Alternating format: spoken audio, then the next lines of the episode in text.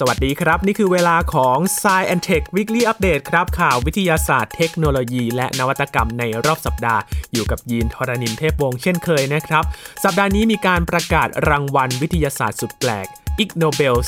2022 นะครับ รางวัลที่ฟังแล้ว จะรู้สึกขำในครั้งแรก แต่ก็ชวนให้เราฉุกคิดนะครับว่าเอ๊ะการทดลองนี้ก็น่าสนใจเหมือนกัน 10 สาขาที่มีการประกาศกันมีเรื่องอะไรกันบ้าง วันนี้มาชวนฟังกันครับ ยินจะมาเล่าให้ฟัง และเรื่องราวของยานสำรวจ Perseverance นะครับของ NASA ที่ กำลังปฏิบัติหน้าที่อยู่บนดาวอังคาร ตอนนี้เขาใกล้จะสำเร็จลุล่วงในภารกิจแรกแล้วนะครับ ในการเก็บตัวอย่างหิน แล้วก็วางไว้ก่อนเพื่อที่จะรอการเก็บกู้ในภารกิจต่อไปในอนาคตครับ รวมถึงงานวิจัยเกี่ยวกับสุขภาพครับ ที่จะชวนทุกคนมาออกกำลังกายกันนะครับ เพราะเขาบอกว่าการออกกำลังกายจะช่วยชะลอภาวะสมองเสื่อมได้ ทั้งหมดนี้ติดตามได้ใน Science Tech Weekly Update สัปดาห์นี้ครับ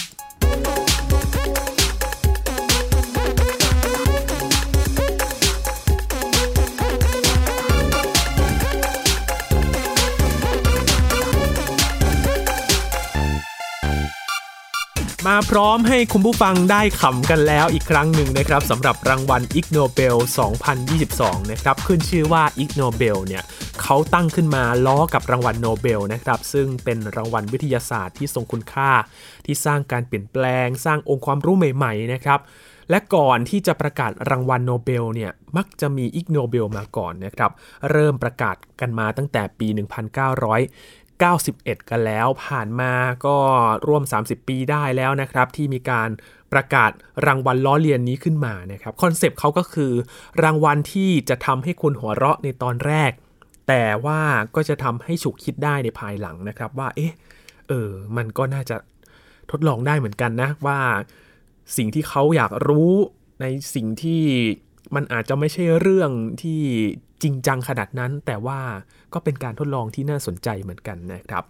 ทุกๆปีครับเขาจะมีการประกาศรางวัลอิกโนเบลก่อน 1 เดือนนะครับ ที่จะมีการประกาศรางวัลโนเบลแบบจริง ๆ จังๆ กันเนี่ยเพื่อที่จะทราบกันว่าในแต่ละสาขาจะมีใครบ้างที่ได้รับรางวัล และปีนี้ก็มีทั้งหมด 10 สาขานะครับ รางวัลที่เขาให้เนี่ยเป็นรางวัลที่ทำจาก กระดาษ เป็นถ้วยกระดาษนะครับ เป็นถ้วยรางวัล แล้วก็เงินรางวัลมูลค่า 10 ล้านล้านดอลลาร์ซิมบับเว อาจจะดูเยอะนะครับ แต่จริง ๆ แล้วเป็นเงินสกุลที่ไม่ได้ใช้แล้วในระบบการเงินโลกนะครับ เพราะฉะนั้นรางวัลนนี้ไม่มีมูลค่าแต่อย่างใด เป็นเหมือนแบงก์กาโมนะครับแบงก์ปลอมเท่านั้นเองที่เอาไว้ดูว่า เอ้ย ฉันได้รางวัลเยอะมากๆเลย เป็นเงิน 10 ล้านล้านดอลลาร์สิบังเวนั่นเองนะครับ 2022 มีสาขาอะไรกันบ้าง วันนี้ยินจะมาเล่าให้ฟังครับ ทั้ง 10 สาขานะครับ จะเป็นคร่าวๆว่าเขาทดลองอะไรกัน และแต่ละสาขาที่เขาประกาศกันมาเนี่ยไม่ซ้ำกันสักปีเลยครับคุณผู้ฟังจะมีสาขาแปลกๆขึ้นมา แล้วก็บางสาขาก็เคยมีบางสาขาก็ไม่เคยได้ยินมาก่อนนะครับ อย่างสาขาแรกครับ Apply Radiology Prize สาขาหัตถยวิทยาประยุกต์เนี่ยครับเขาวิจัยด้วยเรื่องหากคู่เดทใหม่ที่เพิ่งพบกันครั้งแรกเนี่ยและมีแรงดึงดูดใจต่อกัน อัตราการเต้นของหัวใจของทั้งคู่จะตรงกัน เขาค้นพบว่าเครื่องที่ยืนยันว่าคู่เดทใหม่มีแรงดึงดูดกันเนี่ยคือการที่อัตราการเต้นของหัวใจทั้งคู่ ประสานกันไม่ใช่การสบตา การยิ้มการหัวเราะด้วยกันนะครับหรือว่าการที่อัตราการเต้นของหัวใจสูงขึ้นแต่อย่างใด โดยอาการข้างต้นเนี่ยอาจเกิดจากความตื่นเต้นก็ได้ ไม่ใช่เครื่องบ่งบอกความดึงดูดใจที่เกิดขึ้นนะครับ นี่คือหัวข้อที่เขาค้นพบครับ ฟังแล้วรู้สึกยังไงกันบ้างครับคุณผู้ฟังรู้สึกเอะกันบ้างเออ ต้องวิเคราะห์กันขนาดนี้เลยเหรอนะครับ นี่คือสาขาไทยวิทยาประยุกต์นะครับ สาขาที่2ครับสาขาวรรณกรรม Literature Prize นะครับเขาไปศึกษาว่าอะไรที่ทำให้เอกสารเกี่ยวกับกฎหมายเนี่ยเข้าใจยากเห็นด้วยไหมครับคุณผู้ฟังว่าภาษากฎหมายเนี่ยต้องอธิบายด้วยศัพท์แบบนั้นทำไมทำไมไม่ใช้ภาษาแบบคนทั่วไป ภาษาที่ไม่เป็นทางการนะครับมาดูกัน เขาบอกว่าอะไรที่ทำให้เอกสารทางกฎหมายเนี่ยยากต่อการอ่านให้เข้าใจ แล้วอะไรทำให้เอกสารทางกฎหมายเข้าใจยาก ผู้วิจัยเขาระบุว่า เพราะลักษณะของภาษาทางกฎหมายเนี่ยทำให้คนเข้าใจได้ยาก โดยเฉพาะคนทั่วไป มีการใช้ศัพท์ที่คนทั่วไปเนี่ยไม่คุ้นชิน เป็นศัพท์เฉพาะทางแล้วก็ไวยากรณ์ที่กำกวม ซึ่งเป็นการเขียนที่ทำให้คนประมวลผลได้ยากครับ นี่คือการศึกษาและเขาคนพบว่าอย่างนี้ ยากจริง ๆนะครับสำหรับประมวลกฎหมายหรือว่าสิ่งที่อธิบายขึ้นมา ซึ่งถ้ามองในมุมมองของการร่างกฎหมายขึ้นมาเนี่ยก็ต้องอธิบายให้ครอบคลุมสิ่งที่เกิดขึ้นด้วย และไม่เกิดปัญหาภายหลังนั่นเองนะครับ เพราะฉะนั้นสับกฎหมายที่เราไปอ่านข้อกฎหมายต่างๆเนี่ยมันก็จะเป็นภาษาที่ไม่เหมือนที่เราอ่านกันในชีวิตประจำวันนั่นเอง สาขาที่ 3 ครับ ชีววิทยา biology เขาไปศึกษาว่าอาการท้องผูกของแมงป่องมีผลต่อโอกาสในการหาคู่อย่างไร ท้องผูกมันเกี่ยวกับการหาคู่อย่างไรนะครับ เขาไปศึกษาแมงป่องชนิดหนึ่งในอเมริกาใต้ครับ ซึ่งแมงป่องชนิดนี้เนี่ยเขาจะยอมเสียสละหาง ซึ่งเป็นส่วนหนึ่งในอวัยวะของตัวมันเนี่ยทิ้ง หากต้องการเอาชีวิตรอด คือทิ้งหางไปเลย เพื่อที่จะเอาชีวิตรอด ซึ่ง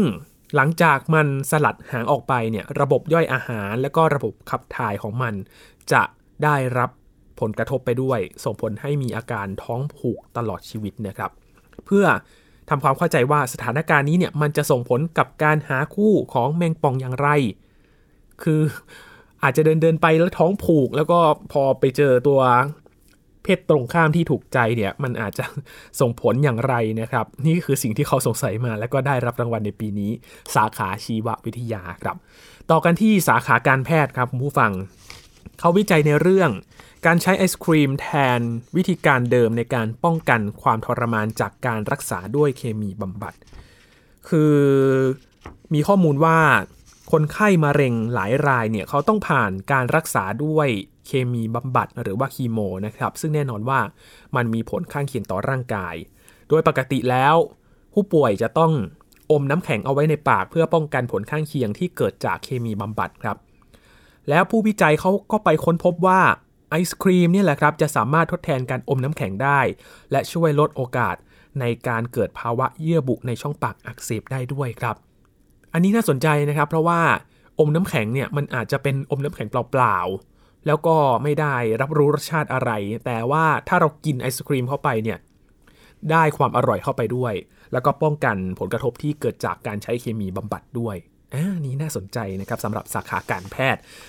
ต่อไปครึ่งทางแล้วนะครับ อันดับที่ 5 เป็นสาขาที่ 5 ที่มีการประกาศกันมา สาขาวิศวกรรมครับพูดถึงวิศวกรรมเนี่ยต้องพูดถึงโครงสร้างใหญ่ ๆ สิ่งปลูกสร้างหรือว่าการออกแบบทางวิศวกรรมที่มัน สร้าง Impact มากมายใช่ไหมครับ แต่อันนี้ครับเขาไปศึกษาว่าการเพิ่มประสิทธิภาพการใช้นิ้วมือของคนให้เหมาะสมกับการหมุนลูกบิดนะครับ การบิดประตูแต่ละทีต้องใช้นิ้ว กี่นิ้วในการหมุนลูกบิดประตูถึงจะมีแรงการหมุนได้ครับ เออ แปลกดีเหมือนกันนะครับ ผู้วิจัยเขาพยายามจะหาวิธีที่มีประสิทธิภาพที่สุดสำหรับการใช้นิ้วมือ หมุนลูกบิด โดยเน้นว่าจำนวนนิ้วที่ใช้ในการบิดเนี่ยจะเพิ่มลดอย่างไรหากตอบสนองต่อลูกบิดที่มีเส้นผ่านศูนย์กลางที่แตกต่างกันครับ ลูกบิดมันใหญ่ไปต้องใช้กี่นิ้ว ลูกบิดเล็ก ๆ เนี่ยเราใช้นิ้วลดลงได้ไหม จะเปิดประตูได้ดีกว่าหรือเปล่า คิดขนาดนั้นเลยนะครับ แค่เราเปิดประตูไปทีเนี่ย ถ้าเป็นคนทั่วไปเนี่ยเราก็เปิดประตูหมุนลูกบิดกันปกตินะครับ หมุนบิดบิดไปลูกบิดใหญ่ลูกบิดแบบมือจับก็มีหลายแนวเหมือนกัน แต่อันนี้เขาไปดูว่า เออ จะใช้แรงยังไงให้มันเหมาะสม ด้วยการคำนวณจากแรงที่ใช้แต่ละนิ้วรวมถึงเส้นผ่านศูนย์กลางขนาดของลูกบิดกันด้วยนะครับ โอ้โห คิดถึงขนาดนั้นกันเลย โอ้โห คาดไม่ถึงเหมือนกันนะครับสำหรับสาขาวิศวกรรม สาขาต่อไปครับ สาขาประวัติศาสตร์ศิลปะครับเขาไปดูพิธีกรรมและกิจกรรมในการสวนทวาร ผ่านภาพเขียนบนเครื่องปั้นดินเผาของชนเผ่ามายา คือเขาไปดูภาพเขียนที่มันอยู่บนเครื่องปั้นดินเผาของชนเผ่านี้นะครับ เผ่ามายาเนี่ยแล้วไปดูวัฒนธรรมการสวนทวารของชนเผ่านี้ในช่วงศตวรรษที่ 6-9 ผ่านเครื่องปั้นดินเผา จากชนเผ่ามายาหลายชิ้นนะครับที่มีภาพหลักฐานของการสวนทวารแล้วก็ค้นพบว่าการสวนทวารเนี่ยคือพิธีกรรมที่ได้กระทำในที่สาธารณะได้นะครับทำแบบจงแจ้ง แล้วก็เจอหลักฐานที่พบว่าชนเผ่ามายาเนี่ยเขาสวนทวารกันเพื่อนันทนาการอีกด้วยนะครับ ก็คือเหมือนเป็นกิจกรรมเพื่อความสุขอย่างหนึ่งเลยสำหรับการสวนทวารนนะครับ ซึ่งก็ไปศึกษาผ่านศิลปะที่เก่าแก่มาก ๆ ของชนเผ่านี้นะครับ ต่อไปสาขาฟิสิกส์ครับ เขาไปหาความพยายามในการทำความเข้าใจในการจัดการการว่ายน้ำของลูกเป็ดนะครับ คือมองลูกเป็ดที่ว่ายน้ำตามแม่เป็ด อาจจะสงสัยกันว่า เออทำไมลูกเป็ดเนี่ยทำไมต้องว่ายน้ำตามแม่เป็นสายยาวต่อเป็นรถไฟเลยนะครับเขาก็สงสัยเหมือนกันว่าทำไมลูกเป็ดถึงว่ายน้ำเป็นแนวตามหลังแม่ครับ ก็ไปค้นพบว่าการว่ายน้ำตามหลังแม่เนี่ยจะใช้แรงน้อยกว่า หากต้องว่ายน้ำในรูปแบบอื่น เพราะว่าแม่เป็ดมันเขาตัวใหญ่กว่าว่ายน้ำนำลูกๆไป เคลื่อนผ่านอากาศแทนลูกๆ ช่วยให้ลูกเป็ดเนี่ยที่ว่ายตามทีหลังเนี่ยว่ายสบายขึ้นไม่ต้องออกแรงเยอะโอ้โหคุณแม่เป็นเกราะกำบังให้นั่นเองนะครับ ก็ทำให้ผ่อนแรงให้ลูกๆเนี่ยได้ว่ายน้ำอย่างชิวๆมากขึ้นนั่นเอง ต่อไปครับสาขาสันติภาพนะครับ Peace Prize วิจัยในเรื่องการพัฒนาอัลกอริทึมที่ช่วยให้คนขี้นินทาตัดสินใจว่า ตอนไหนควรจะพูดความจริง ตอนไหนจะโกหกกัน ทีมวิจัยนะครับเขาได้พัฒนาแบบจำลองทางคณิตศาสตร์ที่กำหนดให้ คู่สนทนาคนที่มีผลประโยชน์กับเราเนี่ยหรือคนที่ไม่มีผลประโยชน์กับเรา โดยแบบจำลองนี้จะวิเคราะห์ แล้วก็ให้ผลลัพธ์ว่าตอนไหนควรจะพูด ความจริงหรือตอนไหนควรจะโกหกกันแน่นะครับจำลองมาเลยสถานการณ์แบบไหนเนี่ยที่เราควรจะบอกความจริงกับเขาตอนไหนที่เราควรจะเอานิ้ว 2 นิ้วไขว้กันไว้ข้างหลังนะครับ แล้วก็โกหกเข้าไปว่าเออสถานการณ์ที่เกิดขึ้นมันเป็นอย่างไรกันนะครับ แบบนี้เลยเพื่อสร้างสันติภาพระหว่างกันนะครับ โอ้โห ลึกซึ้งจริง ๆ เลยนะครับว่าคาดไม่ถึงด้วย ต่อไปสาขาเศรษฐศาสตร์ครับเขาไปศึกษาเรื่อง อธิบายด้วยคณิตศาสตร์ว่าทำไมคนที่ประสบความสำเร็จมักจะไม่ใช่คนที่มีความสามารถสูงสุด แต่เป็นคนที่โชคดีที่สุดต่างหากครับ เออเขาพยายามแล้วสุดความสามารถแล้ว แต่ว่าไม่ใช่คนที่ประสบความสำเร็จเสมอไปเขาว่าอย่างนั้นนะครับ แต่ว่ามันขึ้นอยู่กับดวงกับโชคด้วยนั่นเอง ผลการศึกษาก็พบว่าไม่ใช่แค่พรสวรรค์สติปัญญาทำงานหนักๆ หรือว่าอื่นๆ อย่างเดียวที่จะทำให้ประสบความสำเร็จเท่านั้นครับ แต่ส่วนประกอบหนึ่งที่จะทำให้ประสบความสำเร็จก็คือความโชคดีครับ การมีโชคช่วย ก็จะช่วยให้ประสบความสำเร็จได้มากกว่าคนฉลาดเป็นกรดด้วย แล้วก็ค้นพบว่าผู้ที่ประสบความสำเร็จในหน้าที่การงานมากที่สุดก็คือผู้ที่มีความสามารถระดับกลางๆ แต่ว่าโชคดีนั่นเอง หลายๆ คนอาจจะเคยได้ยินว่าจังหวะและโอกาส มักจะมาถึงเมื่อถึงเวลาของมันนั่นเองนะครับ น่าจะสอดคล้องกันว่า แม้เราจะพยายามมากเท่าไหร่ แต่มันก็ขึ้นอยู่กับจังหวะและโอกาสด้วยหรือเปล่านะครับ น่าจะสอดคล้องกับสาขาเศรษฐศาสตร์ด้วยหรือเปล่า ที่ได้รับรางวัลอิกโนเบลไปคุณผู้ฟังคิดเห็นอย่างไรกันบ้างครับปิดท้ายด้วยสาขาวิศวกรรมความปลอดภัยนะครับ เข้าไปพัฒนาเรื่องของกวางมูสเพื่อทดสอบการชน กวางมูสในที่นี้คือเป็นกวางมูสจำลองนะครับคุณผู้ฟังเขาประดิษฐ์ขึ้นมา เพื่อที่จะทดสอบการชน แล้วก็นำข้อมูลความเสียหายที่เกิดขึ้นเนี่ยไปพัฒนายานพาหนะที่มีประสิทธิภาพที่ดีขึ้นต่อไป ก็เหมือนเป็นแบบจำลองเป็นหุ่นจำลองนะครับ มาทดสอบการชนว่าเออการชนแบบนี้เนี่ยมันปลอดภัยมากน้อยแค่ไหน มีความเสียหายมากน้อยแค่ไหน ถ้าเอาไปทดสอบกับยานพาหนะเนี่ยผู้โดยสารคนขับที่นั่งมาเนี่ยจะปลอดภัยหรือเปล่าถ้าเกิดการชนกันเกิดขึ้น แค่กวางมูสเนี่ยก็ต้องถึงพัฒนาจนได้รับรางวัลอิกโนเบลเลยนะครับ ทั้งหมดนี้คือ 10 สาขาครับที่เรามาเล่าให้ฟังกันสำหรับรางวัลอิกโนเบลนะครับจะมีการทดลองอย่างไร เดี๋ยวเราจะคุยเรื่องนี้กันนะครับ กับอาจารย์พงศกรสายเพชร รอติดตามใน Science Tech ได้นะครับว่า 10 รางวัลเนี่ยมาจากที่ไหนกันบ้าง นักวิทยาศาสตร์จากประเทศไหนเขาศึกษาเรื่องนี้กันแบบละเอียดเลยนะครับ จะคุยกันในเต็มๆตอนกับ Science Tech ห้ามพลาดเลยนะครับ มาต่อกันที่เรื่องของ การสำรวจดาวอังคารกันบ้าง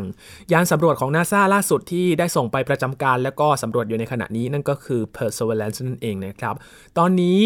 ผ่านมากว่า 17 เดือนแล้วนะครับ ที่ Perseverance เนี่ยไปถึงบนพื้นผิวดาวอังคาร บริเวณ หลุมอุกกาบาต Jezero Crater ครับตอนนี้เนี่ยใกล้จะจบภารกิจแรกแล้วนะครับ ในการเก็บตัวอย่างหินบริเวณนั้นที่สำรวจกันมาสักระยะหนึ่งแล้ว หลังจากที่เก็บตัวอย่างหินเนี่ย ขั้นตอนต่อไปก็คือเขาจะวางตัวอย่างหินไว้ตามจุดต่างๆ เพื่อที่จะรอการเก็บกู้ เพื่อที่จะนำมาศึกษาที่โลกของเราต่อไปนั่นเอง ซึ่งเป็นความท้าทายอีกเรื่องหนึ่งนะครับว่า พอเราเก็บตัวอย่างหินแล้ว เอาไปวางตามจุดต่างๆ ยานต่อไปที่จะมานั่นก็คือยานที่จะมาเก็บกู้ ซึ่งไม่ใช่แค่ส่งยานลงไปสำรวจบนพื้นผิวเท่านั้นนะครับคราวนี้ไปถึงพื้นผิวดาวอังคาร ไปเก็บมาแล้วก็ต้องดีดตัวกลับมาที่โลกด้วย ซึ่งเป็นสิ่งที่ท้าทายอย่างมากในอนาคตที่เราจะต้องจับตามองเลยนะครับสำหรับการที่เขาไปเก็บตัวอย่างหินเนี่ยก็เพื่อที่จะศึกษาสภาพแวดล้อมที่อยู่ในตอนนั้นของดาวอังคารเนี่ยในอดีตมันมีสภาพอย่างไรที่มันเหมาะกับสิ่งมีชีวิตที่เคยอยู่ในอดีตหรือไม่นะครับ การที่ยาน Perseverance ไปถึงดาวอังคารในขณะนี้เนี่ยถือว่าเป็นเครื่องยืนยันได้นะครับ ว่ามาถึงจุดที่เหมาะสมแล้วแหละที่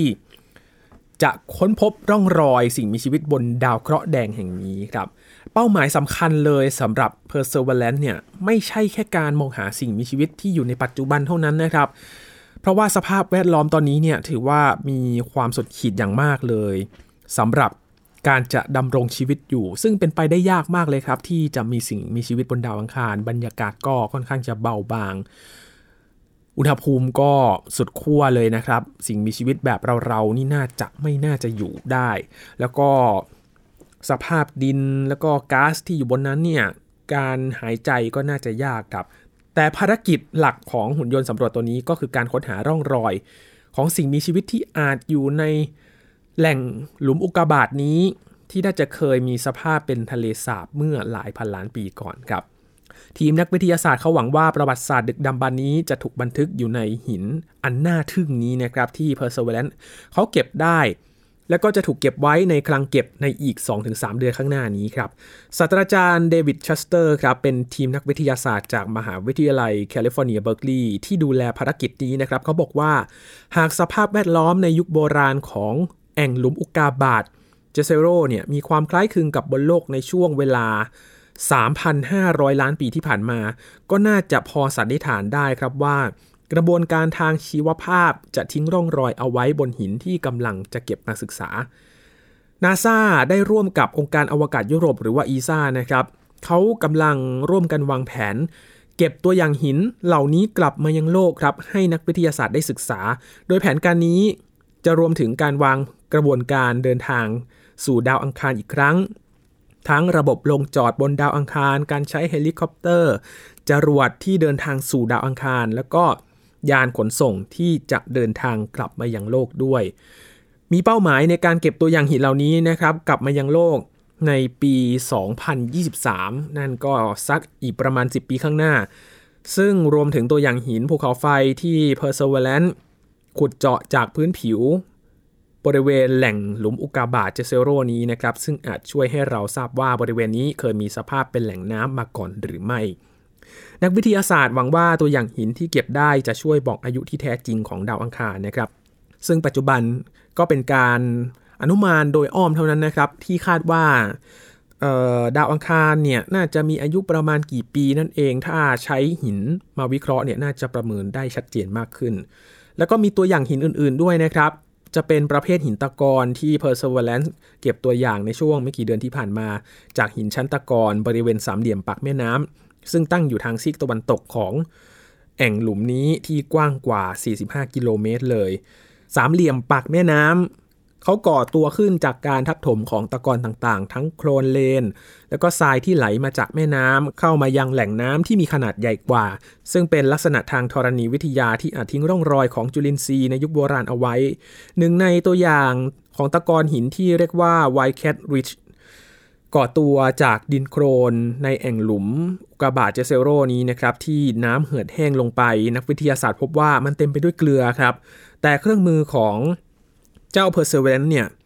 แสดงให้เห็นว่าหินก้อนนี้ยังคงอุดมไปด้วยสารประกอบอินทรีย์ และก็สารประกอบคาร์บอน แม้จะเป็นการค้นพบที่น่าตื่นเต้นนะครับ แต่ดรสุนันดาชามา นักวิทยาศาสตร์จากห้องปฏิบัติการ JPL ของ NASA ก็ชี้ว่า สารประกอบอินทรีย์นี้เนี่ยไม่ได้แสดงให้เห็นถึงการมีอยู่ของสิ่งมีชีวิตเสมอไปนะครับ เพราะว่าสารประกอบชนิดนี้เนี่ยอาจจะเกิดจากกระบวนการทางเคมีที่ไม่เกี่ยวข้องกับสิ่งมีชีวิตก็ได้ อย่างเช่น การทำปฏิกิริยากันระหว่างน้ำกับหิน นอกจากนี้ยังสามารถพบสารอินทรีย์ได้ในฝุ่น ในระบบสุริยะหรือว่า interstellar dust นะครับ ในช่วง 4 เดือนที่ผ่านมานี้ครับ Perseverance เขาได้สำรวจบริเวณเนินชัน 40 เมตร ที่ตั้งอยู่ริมสามเหลี่ยมปากแม่น้ำ หลังจากนี้จะลงไปสำรวจบริเวณที่ราบในแอ่งหลุมอุกกาบาตเจเซโรที่อยู่ใกล้เคียงกันเพื่อเก็บตัวอย่างหิน ซึ่งก็จะถูกบรรจุไว้ในแท่งไทเทเนียมนะครับ ที่สามารถทิ้งไว้บนดาวอังคารได้ เพื่อรอการ มาเก็บกู้กลับไปยังโลกภายหลังนั่นเอง ด้านดร.ริกเวลช์นะครับซึ่งเป็นวิศวกรที่ดูแลระบบในโครงการของ JPL ระบุว่าทีมงานเขาตั้งเป้าจะให้ Perseverance เนี่ยรวบรวมตัวอย่างหินประมาณ 10-11 ตัวอย่าง เพื่อที่จะรอการเก็บกู้ในภารกิจต่อไป ที่ผ่านมาทีมวิศวกรของ NASA ครับเขาได้ฝึกซ้อมการควบคุมให้ Perseverance เนี่ยดีด แท่งเก็บหินตัวอย่างที่เก็บเอาไว้ในส่วนใต้ท้องเครื่อง ออกมารอการเก็บกู้ ก่อนที่จะส่งคำสั่งปฏิบัติงานจริงไปยังดาวอังคารนะครับ คาดว่าจะมีการตัดสินใจเรื่องการออกคำสั่งนี้ ในการประชุมของนาซาวันที่ 19 ตุลาคมที่จะถึงนี้ครับ คาดว่าตัวอย่างหินชุดแรกที่ Perseverance จะวางทิ้งไว้บนดาวอังคารเพื่อรอเก็บกู้ ก็จะถือว่าเป็นหลักประกันที่นักวิทยาศาสตร์จะเก็บกลับมา ศึกษายังโลกนะครับ ในกรณีที่ถ้าจะไปสำรวจต่อไปมันเกิดขัดข้อง แล้วก็ไม่สามารถทำภารกิจได้ต่อไปที่เหลือเนี่ยแต่ว่าก็ยังมีตัวอย่างที่เก็บในชุดแรกให้อุ่นใจไว้อยู่ แต่นักวิทยาศาสตร์เขาก็ต้องการเก็บตัวอย่างให้มากกว่านี้นะครับ แน่นอนว่าตัวอย่างที่มากที่สุดเท่าที่จะเป็นไปได้ เพื่อที่จะได้ข้อมูลชุดใหญ่มาศึกษา แล้วก็แผนการเก็บตัวอย่างหินดาวอังคารกลับมายังโลกเนี่ยก็อาจเป็นไปตาม สถานที่ที่ Perseverance เนี่ยจะออกสำรวจต่อไปในอนาคตด้วยนะครับขณะที่ดร.ลอรีเกลซครับเป็นผู้อำนวยการฝ่ายวิทยาศาสตร์ ดาวเคราะห์ของนาซากล่าวว่าจนถึงตอนนี้ ยาน Perseverance เนี่ยสามารถทำงานได้สำเร็จตามเป้าหมายที่ตั้งไว้เลยนะครับ ไม่เพียงไปสำรวจบริเวณที่ถูกต้องเท่านั้นครับ ยังส่งยานและเครื่องมือวิทยาศาสตร์ที่เหมาะสมในการสำรวจสภาพแวดล้อมยุคโบราณบนดาวอังคารอีกด้วยนะครับ ถือว่า เป็นชุดสำคัญเลยครับ เครื่องมือที่ติดไปกับ Perseverance เนี่ยมีทั้งกล้องที่คมชัดนะครับ ไปพร้อมกับเฮลิคอปเตอร์จิ๋ว Ingenuity ที่ก็ทดสอบบินมาหลายครั้ง แล้วก็ประสบผลสำเร็จเป็นอย่างดีเลย แล้วมีเครื่องมือขุดเจาะต่างๆ อุปกรณ์การเก็บต่างๆนะครับที่เพียบพร้อมเลยทีเดียวครับ ชุดใหญ่แล้วก็มี MOXIE ด้วย ที่ไปทดสอบการผลิตออกซิเจนบนดาวอังคารนะครับ ก็ ได้ผลลัพธ์ที่ดีเลยทีเดียว หลังจากนี้ก็คาดกันกันว่าจะลองเอาม็อกซี่ที่มันใหญ่กว่านี้ไหมที่จะเอาไปผลิตออกซิเจน ที่ปริมาณมากขึ้นกว่าเดิมนะครับ ก็รอภารกิจต่อไป ดาวอังคารเนี่ยถือว่าเป็นดาวเคราะห์เนื้อหอมสำคัญนะครับ ที่เป็นจุดเป้าหมายต่อไปสำหรับการสำรวจของนาซาด้วย ที่ในอนาคตเนี่ยเขาตั้งเป้าไว้ว่า จะตั้งถิ่นฐานบนดาวอังคาร ถัดจาก การตั้งถิ่นฐานบนดวงจันทร์แล้วเสร็จในอนาคตอันใกล้นี้ครับ ปิดท้ายวันนี้ครับด้วยงานวิจัยเกี่ยวกับสุขภาพที่ฟังแล้วอาจจะทำให้คุณผู้ฟังหันมาออกกำลังกายกันมากขึ้นหรือเปล่านะครับ เพราะว่างานวิจัยชิ้นใหม่นี้ครับเขาแสดงให้เห็นว่าโปรแกรมการออกกำลังกายที่แม้ว่าจะเป็นแบบง่ายๆ แบบสบายๆเนี่ยยืดเส้นยืดสายเนี่ยก็อาจช่วยให้ผู้สูงอายุมีปัญหาเรื่องความจำเนี่ย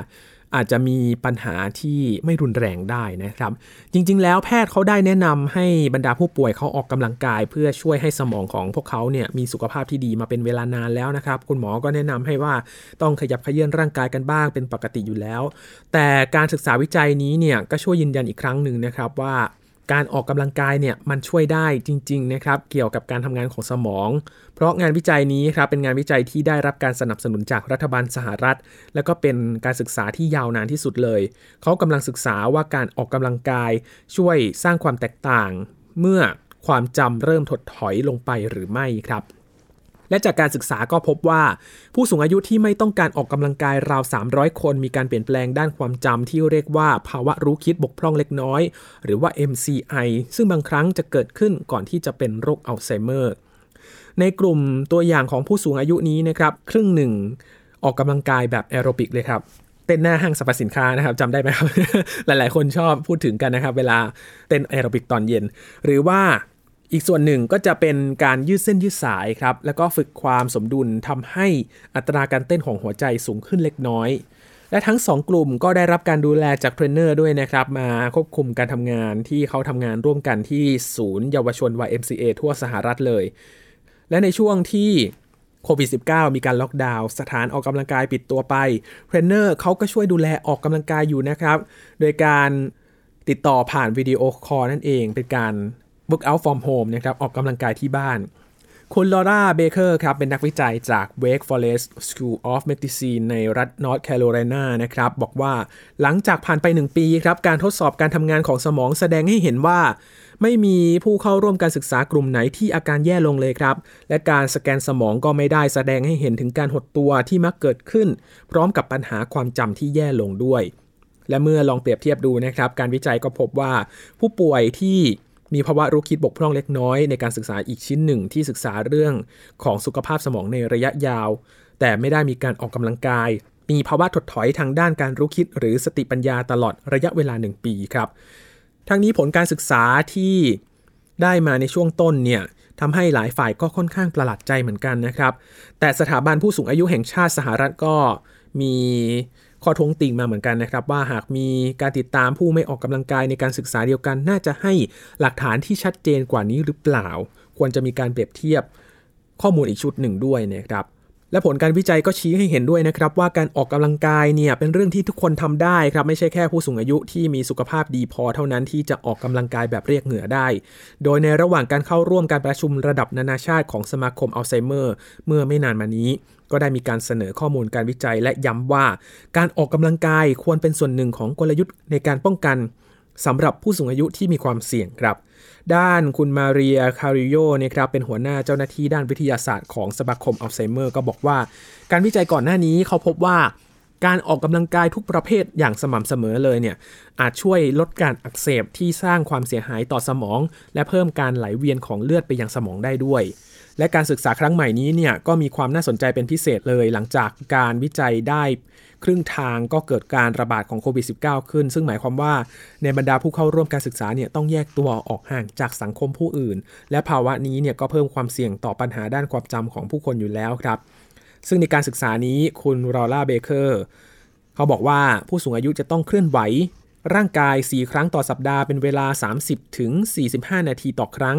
โดยจะเป็นการออกกำลังกายบนลู่วิ่งไฟฟ้า หรือจะเป็นการออกกำลังกายแบบยืดกล้ามเนื้อก็ได้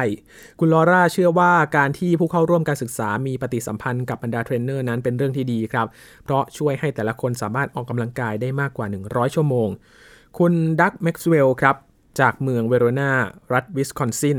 เข้าร่วมการศึกษานี้พร้อมกับภรรยาของเขานะครับ บอกว่าหากไม่มีเทรนเนอร์เนี่ยเขาและภรรยาก็คงไม่สามารถออกกำลังกายแบบนี้ได้ด้วยตนเองแน่นอน สามีภรรยาคู่นี้นะครับวัย 81 ปีแล้ว ถูกกำหนดให้เข้าชั้นเรียน ยืดกล้ามเนื้อ พวกเขารู้สึกดีมาก ๆ เลยครับ หลังจากการออกกำลังกายแล้วก็เมื่อการศึกษาสิ้นสุดลง พวกเขาก็ได้ซื้อจักรยานไฟฟ้ามาไว้ออกกำลังกายด้วยนะครับ หวังว่าจะมีกิจกรรมที่ได้เคลื่อนไหวร่างกายมากขึ้น นอกจากนี้คุณรอล่าเบเกอร์ยังบอกว่า ยังมีการศึกษาอีกชิ้นหนึ่งด้วยนะครับ ที่เขาศึกษาอยู่ คือการเพิ่มการออกกำลังกายเข้าไปในกิจวัตรอื่น ๆ เช่น การรับประทานอาหารเพื่อสุขภาพ การฝึกเล่นเกม ฝึกสมอง แล้วก็กิจกรรมทางสังคม ก็อาจจะช่วยลดความเสี่ยงของภาวะสมองเสื่อมได้หรือไม่ด้วย ก็เป็นอีกการศึกษาหนึ่งที่เขากำลังศึกษาควบคู่กันไปด้วยนะครับ การศึกษานี้แสดงให้เห็นว่าการออกกำลังกายแบบอยู่ๆอยากจะออกมาเองเนี่ยอาจจะไม่มีแรงจูงใจเท่า มีคนที่มาช่วยแนะนำหรือว่าเทรนเนอร์ด้วยนะครับ ก็เป็นอีกวิธีหนึ่งที่คุณผู้ฟังลองดูนะครับว่า หรือจะเป็นการหาเพื่อนมาช่วยออกกำลังกายด้วยกันนะครับ ชวนกันไปฟิตร่างกาย ชวนไปวิ่งในสวนสาธารณะ หรือว่าเข้าฟิตเนสแบบนี้ ก็น่าจะเป็นอีกวิธีหนึ่งนะครับที่การวิจัยเนี่ยทำให้เห็นผลแล้วว่าช่วยชะลอภาวะสมองเสื่อมได้ครับ นี่คือข่าวที่เรานำมาฝากกันใน Science Tech Weekly Update สัปดาห์นี้นะครับ คุณผู้ฟังติดตามรายการของเรากันได้ที่ www.thaipbspodcast.com ครับรวมถึงพอดแคสต์ช่องทางต่างๆ ที่คุณกำลังรับฟังเราอยู่นะครับ อัปเดตเรื่องวิทยาศาสตร์ เทคโนโลยี และนวัตกรรมกับเราได้ที่นี่ทุกที่ทุกเวลากับไทย PBS Podcast นะครับ ทุกวันจันทร์พุธศุกร์นะครับ เรามีตอนใหม่ๆ ให้คุณผู้ฟังไม่พลาด เกี่ยวกับประเด็นที่สนใจมีวิทยากรมาคอยอธิบายให้ฟังนะครับรวมถึงข่าวสารที่จะพบกันในวิลลี่อัปเดตทุกๆ วันศุกร์แบบนี้แหละครับ ช่วงนี้ยีนทรานินเทพวงต้องลาไปก่อนแล้วนะครับ ขอบพระคุณสำหรับการติดตามรับฟังครับ สวัสดีครับ